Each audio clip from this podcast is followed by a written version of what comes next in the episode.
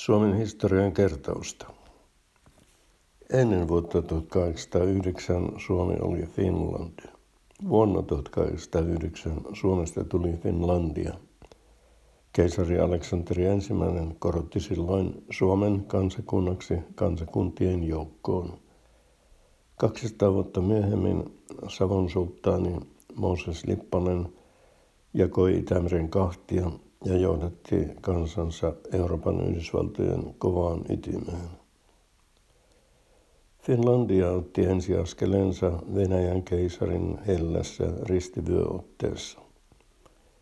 Kukoistus alkoi pikkuhiljaa puhjeta kuorestaan ja kansallinen identiteetti sai sytykkeitä 1865 ilmestyneestä Kalevalasta. Väinämöisestä Lönnroth oli jaaritellut jo Turun Akatemiassa tekemässään maisterin väitöskirjassa. Kun Turussa sattui valitettava tulipalo, Akatemia ja Lönnroth rahdattiin Helsinkiin. Filosofian maisteri Lönnroth ryhtyi lukemaan lääketiedettä. Nuori lääkärin planttu haketui paperit saatuaan Kainuun piirilääkärin haasteellisiin hommiin. Korpien kuiskintaa ja jylhien järvien loiskintaa Lönnroth jaksoi kuunnella uskomattomat 20 vuotta. Virkamatkoillaan hän pikitti kainuulaisia toisella kädellä ja kirjoitti toisella muistin heksametreja. Nälkämaa jäi taakse, kun piirilääkäri sai nimityksen Helsingin keisarillisen yliopiston suomen kielen opituolin haltijaksi. Professori oli tuolloin vielä arvossa.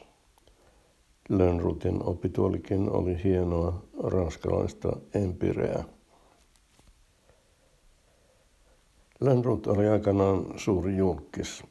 Julkisuuskuvastaan hän oli äärimmäisen tarkka. Miehisiä kasvoja koristanut syylläkin retusoitiin Lönnruutia esittävistä valokuvista. Kasvojen kohotukseen Lönnrut suhtautui varauksin. Lönnrutin aikalainen J.V. Snellman ei ehkä ole ainoa laivassa syntynyt suurmies, mutta onkohan monikaan suurmies syntynyt juuri Tukholman satamaan ankuroidussa laivassa. Tukholmassa, tosin ei enää laivassa, Janne myös elämänsä ensimmäiset seitsemän vuottaan vietti. Opintonsa J.V. aloitti tervekaupunki Oulussa. Pojasta piti tulla pappi, mutta veri veti viisaustieteen eli filosofian opintoihin. Ajan vaikutusvaltaisin filosofia oli saksalainen Hegel – Ihmisiä kiehtoi suunnattomasti hänen hengen fenomenologian epistemologinen argumenttinsa. Snellman liittyy elimellisesti Suomen markan syntyseremonioihin. Suomen senaatti anoi vuonna 1859 lupaa omalle rahalle. Senaattorien mielestä rupla oli liian suuri raha pienelle ja köyhälle maalle. Tsaari Aleksanteri II suvaitsi olla samaa mieltä ja myönsi luvan armollisella manifestillaan 1860. Suomella oli oma valuutta eli markka vuoteen 2002 asti, mutta sitten Mooses Lipponen ajoi Suomen Euroopan Yhdysvaltojen kovaan ytimeen pääasialliseksi rahayksiköksi tuli euro. Vuonna 1830 Aleksanterin yliopiston kaunopuheisuuden palkattomaan dosentin virkaan nimitettiin J.L. Runeberg. J.L. oli merikapteenin poika, kuten Snellmankin. Kerrotaan, että Janne tuprutteli piippua jo kolmivuotiaana. Myöhemmin hän käytti nuuskaa säännöllisesti. Poika kuuluu olleen myös makean perään. Kerran hän popsi makean nälkänsä kokonaisen sokeritopaan. Kouluajanne kävi syntymäkaupungissaan Pietarsaaressa Westmanin vuorin luona. 70-vuotias leski piti kuria luokassa pitkän pajun vitsan avulla. Vitsa ulottui luokkahuoneen seinästä toiseen.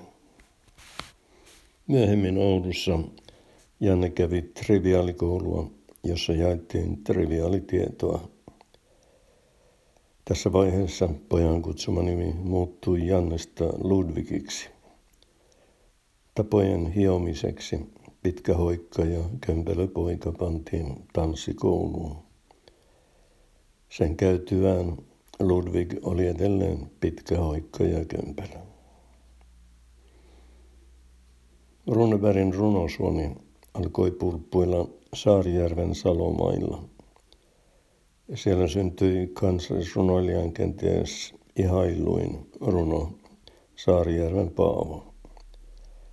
Saarijärvellä J.L. kihlasi 18-vuotiaan orpotytön talousmamselli Maria Juliana Nygrenin.